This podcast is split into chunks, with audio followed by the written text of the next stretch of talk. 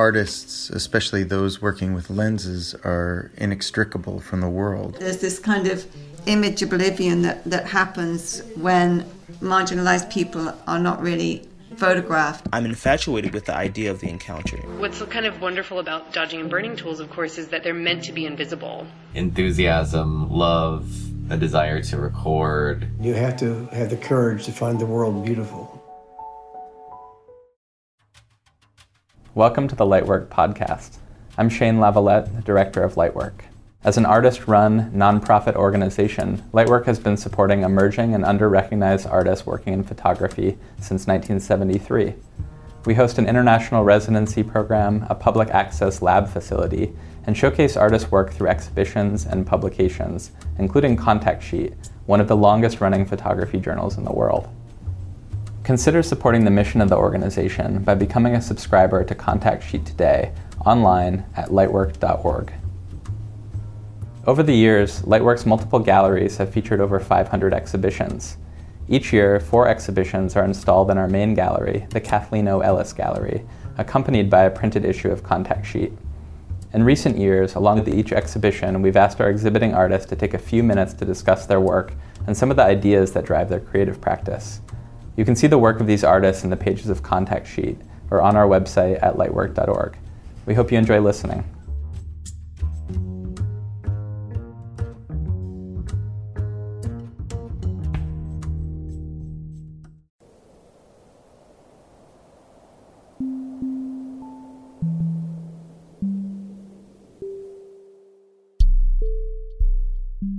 My name is Alinka Echeverria. I'm a British Mexican artist based in Quintana Roo, Mexico. The title of this exhibition is Heroine, and the larger body of work it comes from is called Nicephora. This work consists of collages made during a residency at the Musée Nicephore Niepce in France, which is where the inventor of the heliogravure which is the genesis of photography, Nicephore Niepce, was working for many, many years.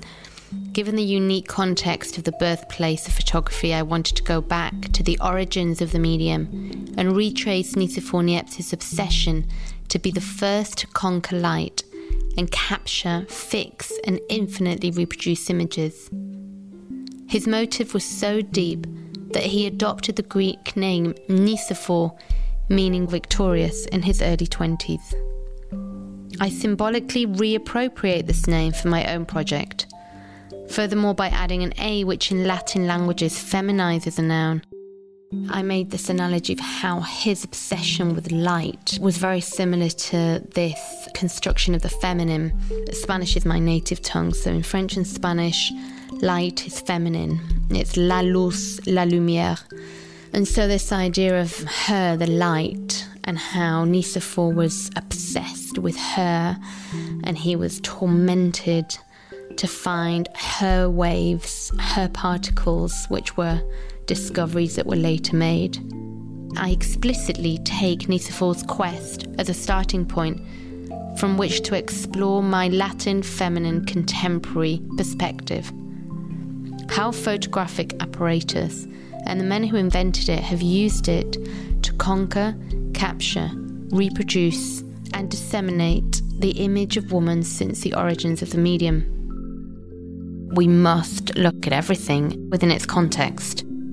We can't talk about colonialism in South America and in Central America is the same thing because every single place had an idiosyncrasy that was different, and every encounter between the colonizers and the indigenous people of the land was completely different. And I think that's often missed and with dangerously broad strokes. So I want to stress that in this project, I'm talking specifically about France meeting with North Africa and what happened there.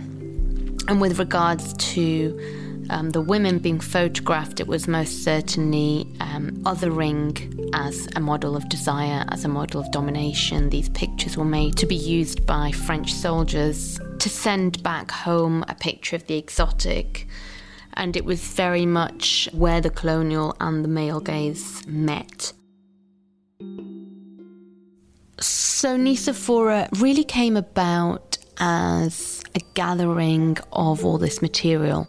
I think we scanned about 400 images from the archive, from glass plate negatives to postcards to books, covering a huge, huge range of photographic techniques, printing techniques, dissemination of images of women is what I was particularly interested in, and to see how the colonial male gaze had been replicated through the ages, through these codes.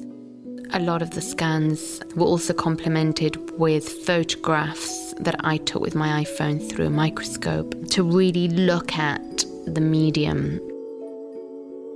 I get my inspiration and my motivation and, and all my creation comes from being in the field. And in this case, the field was very different. The field was the basement of a museum in France, surrounded by glass plate images. So it was very different from being, being in the field, say in Mexico or in Cuba or in South Sudan, where, you know, is other places that I've worked. But it's still not preconceived and it's always in response to the context. The real heroines of our history and our contemporaneity, and I'm sure our future are the everyday heroines in the, the woman that is the mother, the gatherer, the community leader, the caregiver, as well as, of course, the inventor and the artist and the archaeologist.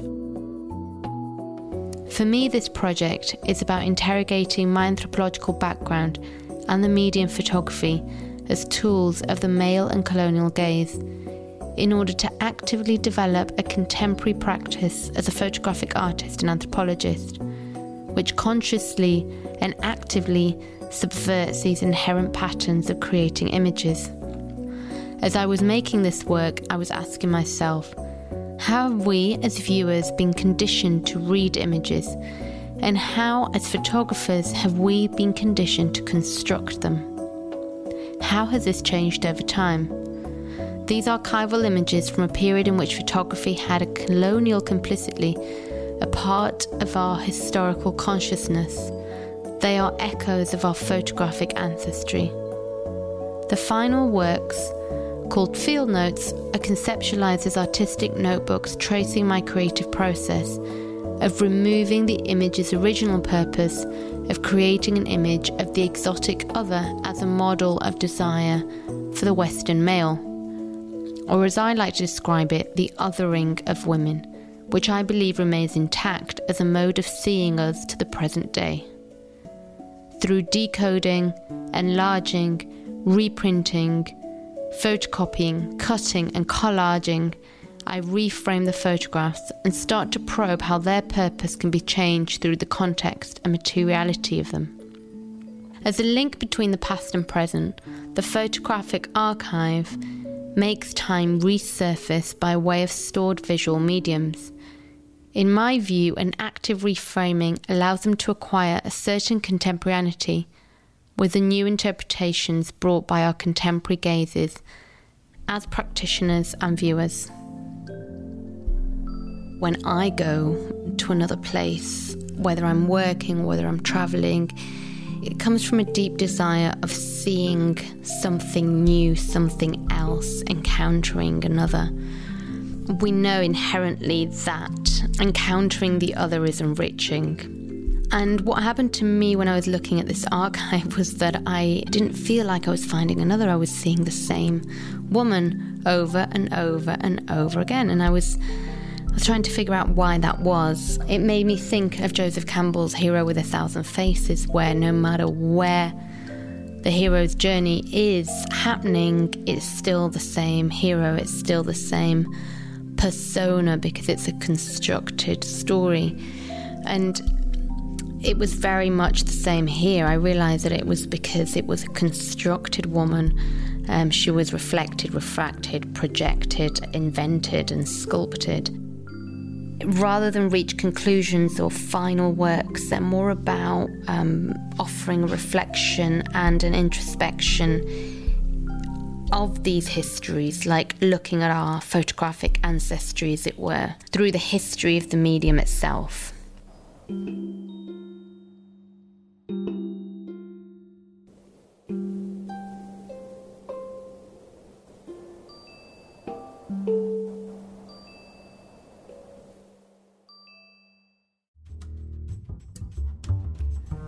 Thanks for tuning into the Lightwork podcast.